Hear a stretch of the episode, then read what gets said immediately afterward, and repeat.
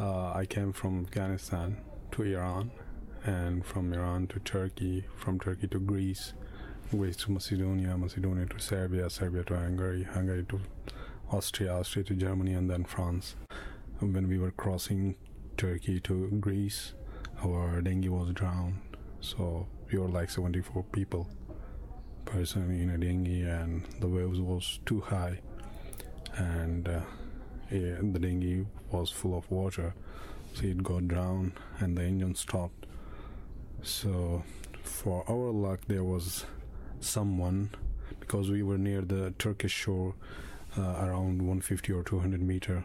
There was a car who stopped, maybe civilian, someone who called the police, and, and the police came with the boat and with the cars, and they just saved us.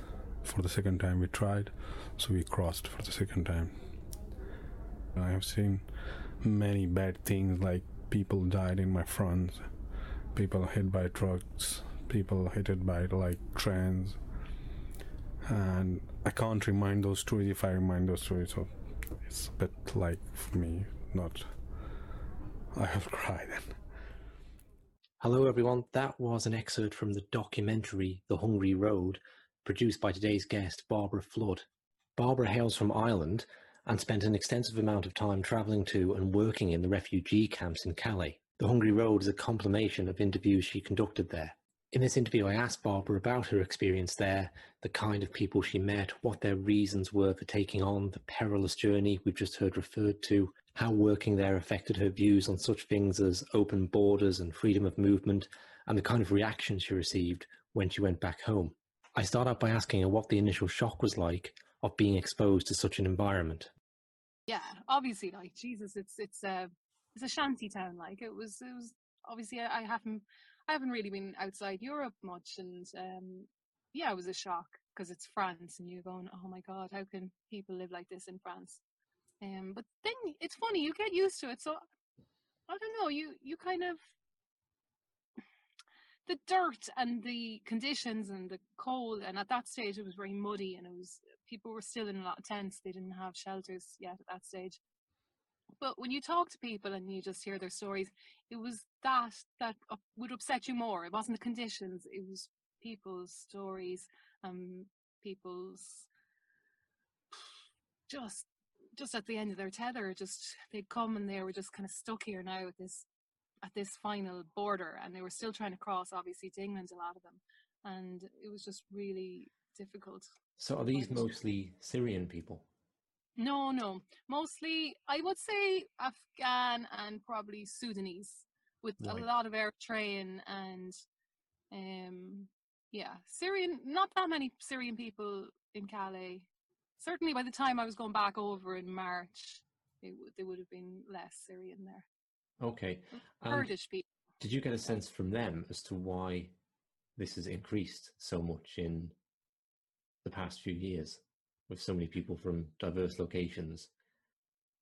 I think people have always been coming through Calais. It's just that they started putting in better controls there. So right. they the English government invested millions in um, more border security to stop people getting through. And I mean, because I met people there from Afghanistan that had actually been living in England and gotten deported back to Afghanistan and then come back up and were trying to get back over to England. And whereas 10 years ago they were able to man, they were able to cross from Calais okay. easily enough. Um, now they were finding it more difficult to get. get and over. what's the appeal of England for them as opposed to any other European? Oh, you know, like this was this was a whole thing. Like, I would just spend a lot of my time saying, you know, what about just claiming in France? What about you know, um, just kind of calling it day? And especially people with kids, or who some of the women that were pregnant. It's just I don't know. It's it wasn't completely rational. For some people, it was they had family there. That's fair mm-hmm. enough. They had an uncle, a brother, just someone. They had a connection. They knew that they'd have a, a couch to sleep on. Someone might set them up a lot of black work in in England. Like you know, you can you could get a job pretty easily um, right. on the black market compared to France. It's okay. a lot harder. So it wasn't. Nobody ever said to me, "Oh, I'm going over because I want to get a council house and live off benefits." It was all. I want to work. I want to. And my my uncle has uh, chippers, and I could get a job there. Or you know, my cousin's a delivery driver. He might be able to get me a job. so work was was a big thing. Okay, And- just and culturally- and culturally just sorry and you know they were just into the football teams or they knew the, the music they were there was a lot of little little funny things like that you wouldn't think would be you wouldn't think that. You wouldn't think a football team would. yeah and, and actually also a huge part of it was that they were treated so badly in france Right. they just they had this hope that at least if they went another place maybe it'd be better so there was always this kind of thing just keep going keep going until we find somewhere that actually feels a bit safer and uh, where they would feel a bit more welcome And they must have felt absolutely no prospects back in Sudan or Eritrea or Afghanistan to a life. And that's the sense I get, right? That you would endure that, that level of hardship, trekking with a family, perhaps pregnant, making this perilous journey, uh, either from Afghanistan or across the Mediterranean, and then being prepared to live. What kind of stories did you hear about their lives back home?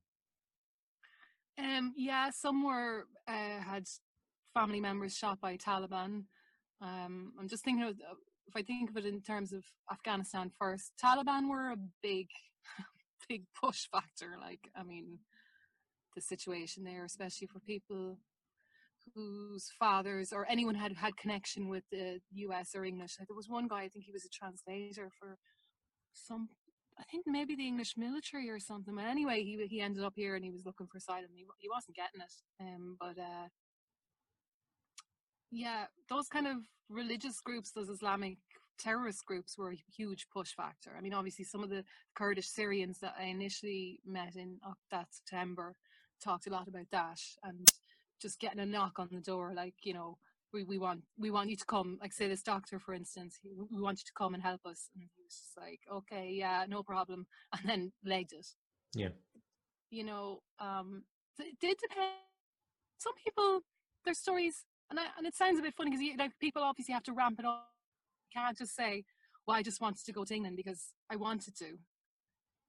Like for some people genuinely they just wanted to have a different life a better life. Their chances like there was one iranian guy that i knew he ended up going back to iran. It was just so horrible in Calais. he couldn't couldn't handle it. But uh he yeah he just he wanted to train as something. He had no chance where he was living of becoming a farmer and so he just wanted to to go there and, and do it and obviously for syrians it was completely different they did not want to be in europe at all Sure. I never met one that went, "Oh, I really wanted to come here." It was it was like we had to leave. There was bombs dropping, and that was pretty straightforward. There was terrorist groups working in their areas, or you know. And for them, it was like, oh, the, this, there was no choice. It was there didn't feel like there was any element of that they'd chosen this this life. It was forced upon them. So that was the um, the first trip over, Bairbre. You went back, like Hmm. how many times did you go back? oh, I actually don't know. I lost track. It was more than five. Ended up yeah oh god yeah i, Yeah. I would kind of do this thing where i'd come back for a week i would come back for two weeks go over for two weeks come back for two weeks that kind of thing so i was pretty much living there you know by so i started going back over again after the winter. I think it was march i went over to do the radio documentary initially and i was only supposed to go for a week and then i went back to and i just had that pattern then until um till the camp was destroyed in october. So it became I- was intending just on doing a documentary, uh, awareness out, get people's stories out, and uh, then actually I just got really sucked in Mhm. to Did you see the Yeah, same people the still there when you would go back? oh yeah yeah I would stay I would stay in in an area Little Syria. I mean you know, it had nothing to do with Syria. it's like it's totally not like Syria, obviously, but uh, yeah, and it was uh, we would meet. I would have friends in different communities. So like uh, some people would live up in the caravans, the Eritrean women. Um, then there was guys over Sudanese guys and I know. I wouldn't like obviously the, by the time the camp was destroyed, there was ten thousand people there, so you wouldn't know everyone, but you'd you'd kind of know different areas. It was like had a different uh, different sense and a different atmosphere in different areas, depending on what was going on and who was there. And it became like a small town where you would kind of recognize people, especially people who've been there a long time. But like the idea was not to be there a long time. The idea was it was stay there and use that as a base to try and get to the UK as much as possible. Mhm. Though there were people there who were claiming in France, and France doesn't have to provide you with money or accommodation while you're claiming. And so there was, I, I just said, you know, would have been on the street otherwise, and at least they had a shelter. Right, It wasn't great. There was, mm, you know, there was a kind of portaloos and a little bit of running water, even though it had E. coli initially, but they did fix that up. And it was supposed to have been safe by the end which I hope it was because I was drinking it, so I'm, I'm so sure it was grand. So there was like village from one place in Pakistan that they had come over pretty much en masse, and they were staying there. They were claiming in France, but they just had nowhere else to live. So there, there was a, there was people like that there too. A whole village en masse. Do you know what what prompted them? Oh, um, they were Shia, and they were getting a lot of Right. stick because the area, like you know, be I'm going to apologize to you know your listeners who really know far more than I do. I'm sure about all the, the geopolitics of these areas, but there was it was a place in Pakistan where being Shia was a problem. I think they they were getting hassled, more than hassled. They were getting beaten up. They were some of them being killed. Wa- yeah, um, but I'm not sure. I, I don't actually even want to name the area anyway. I do know the area, but I don't. Yeah, no, sure. It sounds that sounds like a very Yeah. plausible story. Yeah, the Mm, it was. you I know they, you know. in Pakistan. I can I can imagine that could be a problem for you. Yeah. Um, and did you see the kind of conflicts that were going on uh, between these groups? Did they follow them to the camps at all? Where you still had people of uh, No, I, I didn't see that. I have heard now in Greece there's a lot of trouble between there's some Daesh guys from Idlib that are have they killed I think two guys during Ramadan because they weren't doing Ramadan. They were drinking water and they, they got annoyed. And there's there's a lot of trouble there I think between the different groups. But I didn't see it as much in Calais. Obviously there was fighting, you know, a lot of fighting between people but not for I didn't feel it was for those kind of reasons. It was just, you know, for you know, like the big fight that happened in May. It was it was in the skip the queue, the food queue, and and it was just like a pressure cooker. So the slightest thing, like, and it would just blow up, and then next thing, a whole load of people start fighting in the queue, and next thing, knives were drawn, and then Wow. stones were out, and then there was guns there too. But I didn't see too much of that, but there was a lot of damage done. Like I know one of my friends said that she was sure that she saw um, dead people, like lying on the ground with blood, with sheets over them. But the hospital never reported any that time, so maybe they didn't want any more trouble, but or repercussions from it. Like I never found out really, but I heard it from a lot of people that they actually saw people getting killed at that time. And that what- was, uh, what was the result of the uh, demolition of the camp? um, well, about 4,000 people, I think, were sent to different CAOs. So they're like Right. centres all over France. Um, the kids, oh, it was a total disaster. I mean, oh, Jesus. The kids were supposed to have been put on the bus. So there was, the kids were put initially into the container camp, which had been cleared out.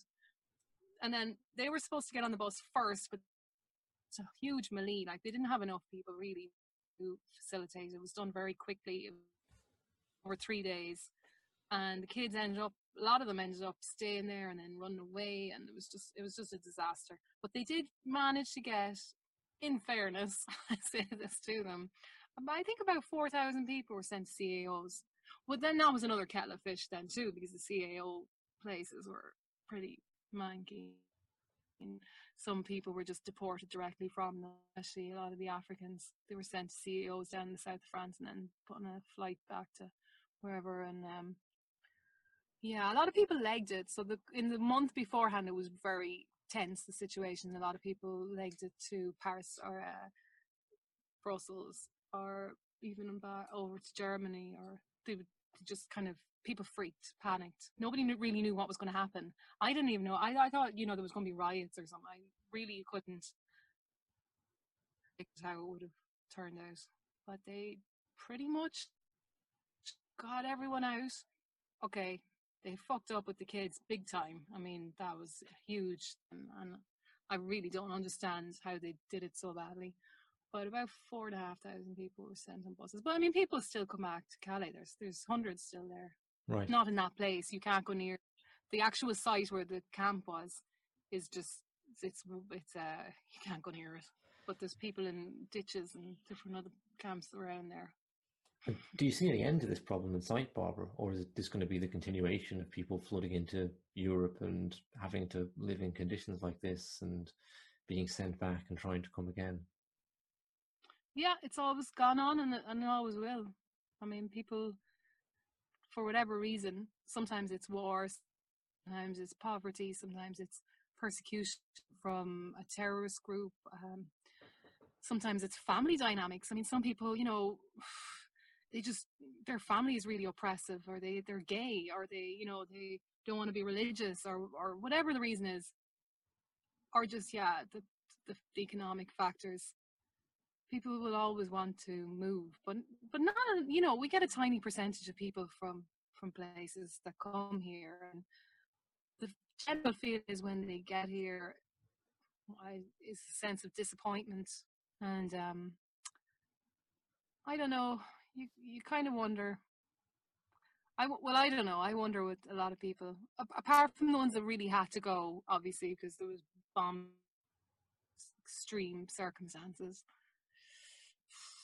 Know, for them, they had no choice. And but even that's, it, it, they had a choice. They could have stayed and died. And some of them would even say to you, "You know, I wish I'd stayed and died. Right. It's just not a not a life here. They lost everything, and then dignity a lot of the time in the process of seeking asylum, even if they get and then they go through the whole thing. Um, starting get middle aged or, or you know getting on in years, trying to just start from scratch again is incredibly. For the younger ones, it's easier. For the younger ones, they just work loads and they, they can kind of get on with things a bit better, I think. So you'd mentioned something to me about um, the Syrians. There was a Syrian, I think, a man you were talking to, who um, saw the Afghanis and how traumatized they were from like generations of war, and said something like that he was concerned that the Syrian children are going to grow up that way because Ah, the yeah, Syrian yeah. children who are five or six years old now, who have more than that even, who have known nothing but war. You, Yeah, yeah. He, I remember, yeah, one of my friends saying that, and I, I didn't know what to say because, yeah, I suppose it's a possibility, and what can you say? No, that everyone will be fine. Oh, it'll be grand. No, it won't. Like, sure, yeah, they're they're going to be damaged.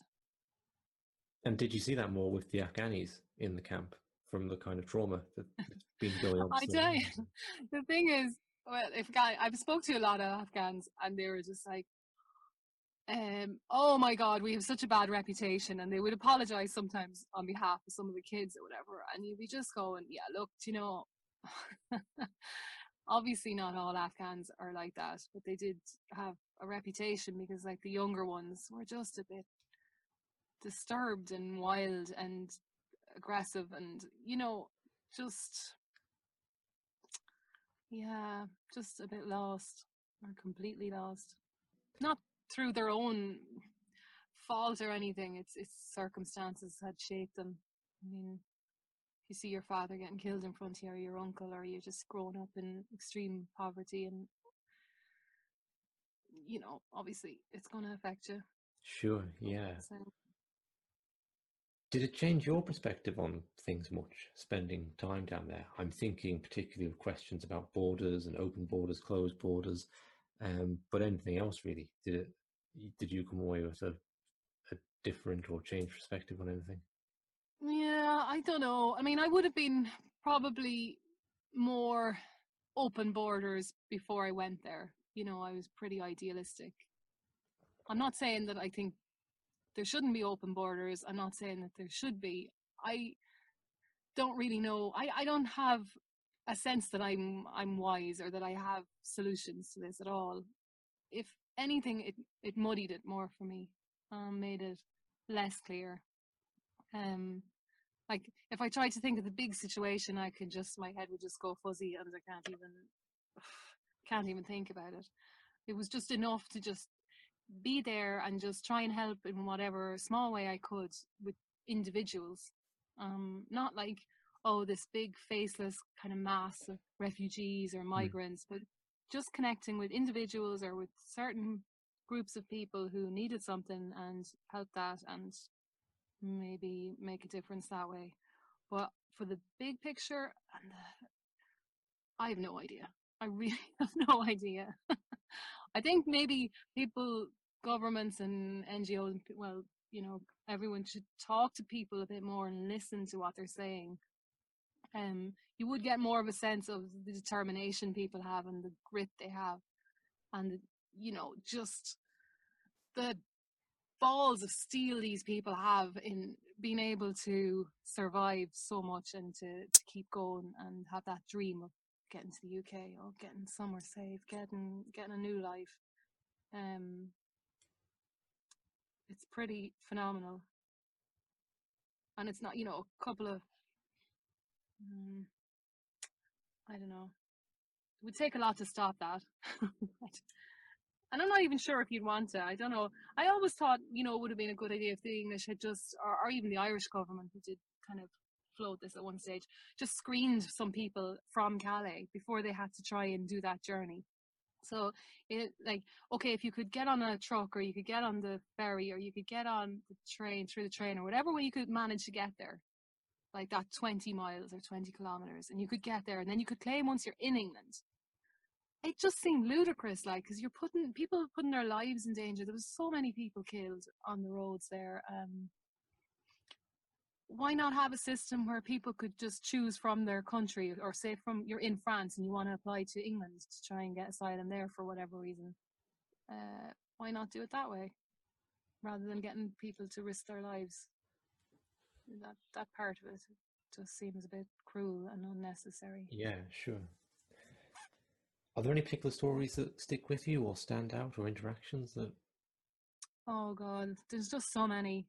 I mean I was just really, I, I, just feel very honored that I got to meet a lot of the people that I got to meet. I mean, obviously there was a lot of scumbags there too, and like you know, your usual town of ten thousand people. There's going to be um, people you don't get on with, and you know, a lot of skullduggery going on, and then add into the mix that people are cold, hungry, or too hot and hungry, or and the awful conditions and under pressure and missing their families.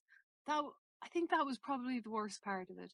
People who had come trying to get over so that they could send for their families and you know that loneliness and worry about their families back um probably the cruelest thing i think people could put up with the cold and the wet and the lack of food and shit conditions and being treated horribly in the tear gas and the rats. Oh my god, the rats. They're like bloody dogs or something there. they were all over the place. But you know, all that you can kind of make a joke about and there was a good sense of camaraderie and you know, people would help each other out as much as they could. That kind of stuff you get you get through. But the the loneliness, the family, um, worrying about your family, and friends and worrying about your country and like what that guy said like worrying about the next generation and just i don't know. I'm not feeling welcome just feeling like oh god they really don't want us here. It's a horrible feeling for anyone to have to have. Um and then you get to england and then you might be another year then with family unification i know people who just didn't see their families for two three years like and I don't know. That does something to you. Sure. Yeah. I mean, I just I just imagine for Syrians, and I'm, I'm sure it's true of a lot of nationalities, but seeing just how quickly this. Okay, I don't think people in Europe would necessarily want to live in Syria during the noughties, right? But just from a livable country to what it descended into in a short mm. space of hmm. time and just kept on descending and descending, no end in sight. You know, for Syrians who around 2010 11 time were hopeful for better tomorrow. It just must be like soul destroying. Mm, absolutely. I mean, the sense of hope that some people had around 2011 and then to just see it and, and to just see it getting worse and worse and worse over the years and no end to it. And knowing that they can't go back. I mean, I think there's, there's some Syrian government guy that said recently, you know, that they're gonna you know people who who left who ran away so they say you know that they're going to get picked up when they come back Um, that's a real fear and a real problem that people, even when the war finishes, people can't just go back and Sure, yeah. I mean, you just wouldn't know what you were going back to, right? The idea, Mm. wait, like, I mean, You'd this, be on a list somewhere, you know. You Yeah. don't. yeah, this you this know. experience is not going to have made Bashar al-Assad a nicer person, you know, or the regime nicer and more lenient, you know. So, yeah, just soul destroying that way. Maybe um, do give maybe a couple of anecdotes, Bairbre, of particular interactions you had with people. Okay, I have one actually about this Eritrean guy that was so sweet and so lovely. And one time, I don't know, I'd given him money for something, for phone phone credit or something. So, oh, and that was the other thing. And when I say I given money, I hadn't given him money. People had given me money to give to people in the camp, and that was kind of like how um, you know that would work. It would be people would do fundraisers in Ireland, or they would just give money. I remember one woman she gave me money. It was her fortieth birthday, and she just asked for donations instead. Mhm. So anyway, I gave him not from my money, obviously, um, this money for phone credit or something, and that was grand. And then I came back and I was trying to contact him, couldn't get in contact. Went back again. I was like, I don't even want to say his name, just because that's that's the other thing. Like people who are there, and then if they get to England, and if they're there's proof that they've been to another European country, then it affects their claim. Oh, so sure, yeah. I'm just being careful not to say people's names. But anyway, I'm sure Home Office isn't listening to this. but but he he goes to me, oh yeah, he goes, I'm really sorry, I was just like, I met this homeless guy, this French homeless guy had come into the camp, and he felt so sorry for him that he'd given him the money instead. Oh my god, like he probably he mightn't have been homeless. And he goes on, yeah, no, he was. He looked, he was even worse dressed than the people in the camp. And I was kind of going, I hope he wasn't some bloody French crusty who just came in like, and he'd fallen feeling sorry for him. But I just thought it was so sweet. And then that same guy, like he would always be trying to help people and just, I don't know. I don't know. Yeah, I should actually maybe I should think about more um more of those kind of things. But it is really hard because when when you say to try and think of people in the camp, it's like a whole lot of people just come really fast into my head and I don't know how I'd describe them or describe their lives or what they meant to me. Because obviously you form very close attachments. Did, did you find it kind of emotionally exhausting when you were coming back to, I suppose, like you're going into a reality that is not the reality of the people around you back home in Ireland? Uh, yeah, it was really strange. It was it was very strange. It got Yeah. to where I didn't really want to come out of there. I was quite happy to stay there and, and do work there and not come back here as much. it must be hard when people like, you're coming back Yeah, and it- people are concerned It kind of flipped. Yeah, kind of it kind of flipped, and that was the reality, and this was the not the reality. Right. Yeah. And I think people have that experience that when they come out of like a an impoverished area or a war torn area, um, everything back in the Western world feels very false almost. It feels like Yeah, an illusion, like this is and- not and- really the way and- the world and- is. and so quiet. I was just so quiet. I couldn't. The camp was so noisy, and there was always people around, and there was always you no privacy. There's just no such thing as privacy in an, in that kind of environment. And then you come back here, and everything's kind of sterile and and cardboardy. Though I have to say, uh, uh, I love toilets. you do start appreciating showers and toilets much more. Well, yeah, that's the thing you do. You, like being deprived of these kind of conveniences absolutely makes you appreciate how miraculous they are. and and also just psychologically, like knowing that people were were trapped there that had no choice in it, I felt a certain amount of I don't know about guilt, but you know, kind of yeah, I suppose it was maybe like a Jesus, how can I enjoy myself when people I know are living in Yeah. such bad circumstances? It, What what were your own living conditions like in the camp? Were you actually staying inside the camp and they were lovely, actually. Um, very plush. Yeah, I actually have. I brought some of the blankets. They donated them to me when the camp was being destroyed. I was donated a few blankets. Um, it was lovely. though. I actually, when I think back at that shelter, very fondly, and uh, very hard to leave it when the demolition was going was happening. Um, yeah, bunk beds. was very. It was yeah, it was damp and it was cold. um, and then it was, you know, the physical stuff that isn't really that important. It's it's the it's the mental stuff, it's the emotional stuff, and um, you you do feel very ineffective then as well because obviously you can't really do a huge amount to help people. Yeah, you just sure. little things, and you realize how how deep a lot of the problems are, and how how little you can really do. Um, and just some days, I know some people would just be really down, and you couldn't really do much about it. Um, and then that would affect you a bit. But uh, obviously, I try not to cry in front of people. Mm. that was one of my rules. God, like. How how did you also get on with um, not just coming back to your home, you know, comparatively comfortable, safe home environment uh, where everyone's well fed and doing mm, okay, but regarding like the reactions of people back home and the wider media reaction, I'm not really so aware of how the Irish media is portraying this, right? But obviously, um, the British media tends to portray it a certain way about um, in in the more right wing press. There's- I didn't. I didn't really read much of it, to be honest with you, at the time. I, I read a lot more, so I went back and I read the articles that were out then and looked at YouTube things since then. But at Mhm. the time, I wasn't able to. I just couldn't. There's a, there's an Irish publication called the Journal here, and the comments are notorious for, for people's reactions and things.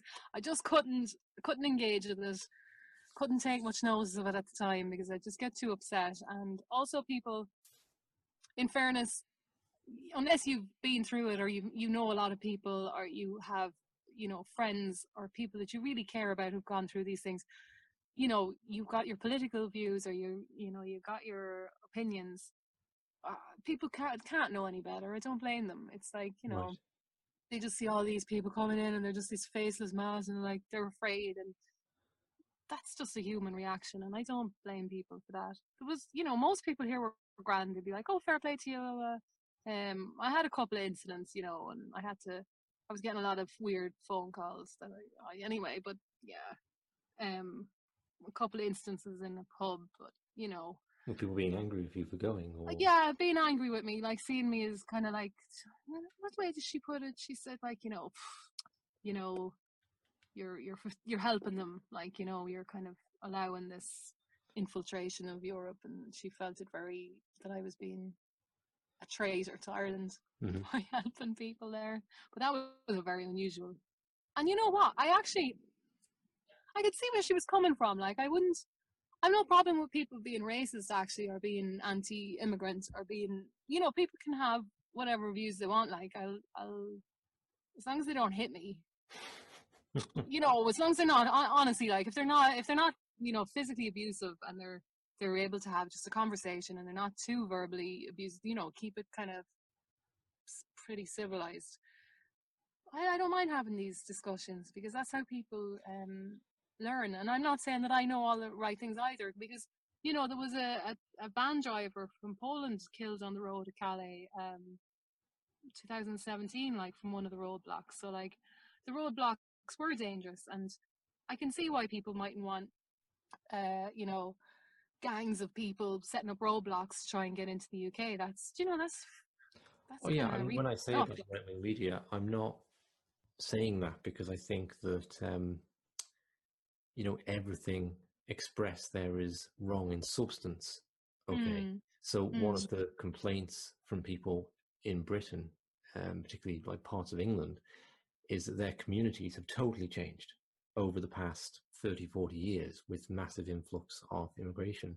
And they never had a say on that, right? They never, no one ever asked them their opinion on whether they wanted the, the nature of their Mhm. communities to shift. And, and I totally get that. And um, I, I don't have a fixed opinion on open borders, closed borders myself, other than I think it should basically be the decision of the people in the communities it affects. So I- I'm not saying that because it's wrong in substance, um, but what I find um, with the media is they they tend to that kind of thought goes hand in hand with the dehumanization of the people in these positions, right? And I think whatever decision you Mhm. make around whether you open or close borders or let people in or keep them out, you have to do it with a remembrance that they are people coming from conditions which are, you know, far worse than what people typically experience in in the UK and Ireland and Western Europe. Mm, yeah. I, I can't I can't really I find it hard to read media accounts though even of things so if I read stuff about you know the crossing between Turkey and Greece for instance I can't actually read things objectively anymore because I just hear people's voices in my head Yes, of their actual crossings so I don't I kind of I'm so biased now and I can't separate out um the people that I know and their stories. And if I see something on the media, I don't see it. Oh, there's a, a dinghy with these people on it. It's like, oh God, I see, and it's the person I see. And so I don't know what it's like for people who don't have that emotional connection. For them, it's, you know, it's politics, it's trying to figure out objectively what a solution might be. And I, I know if people can do that, that's their job and that's what they're able to do. That's that's great. It's not something I would be able to do. I would be much too emotionally invested. So, for instance, you know, the in Ireland here, it was a place Ballaghaderreen where um, a couple of hundred Syrians came over to a, a disused hotel that they set up, and they hadn't told people in the area.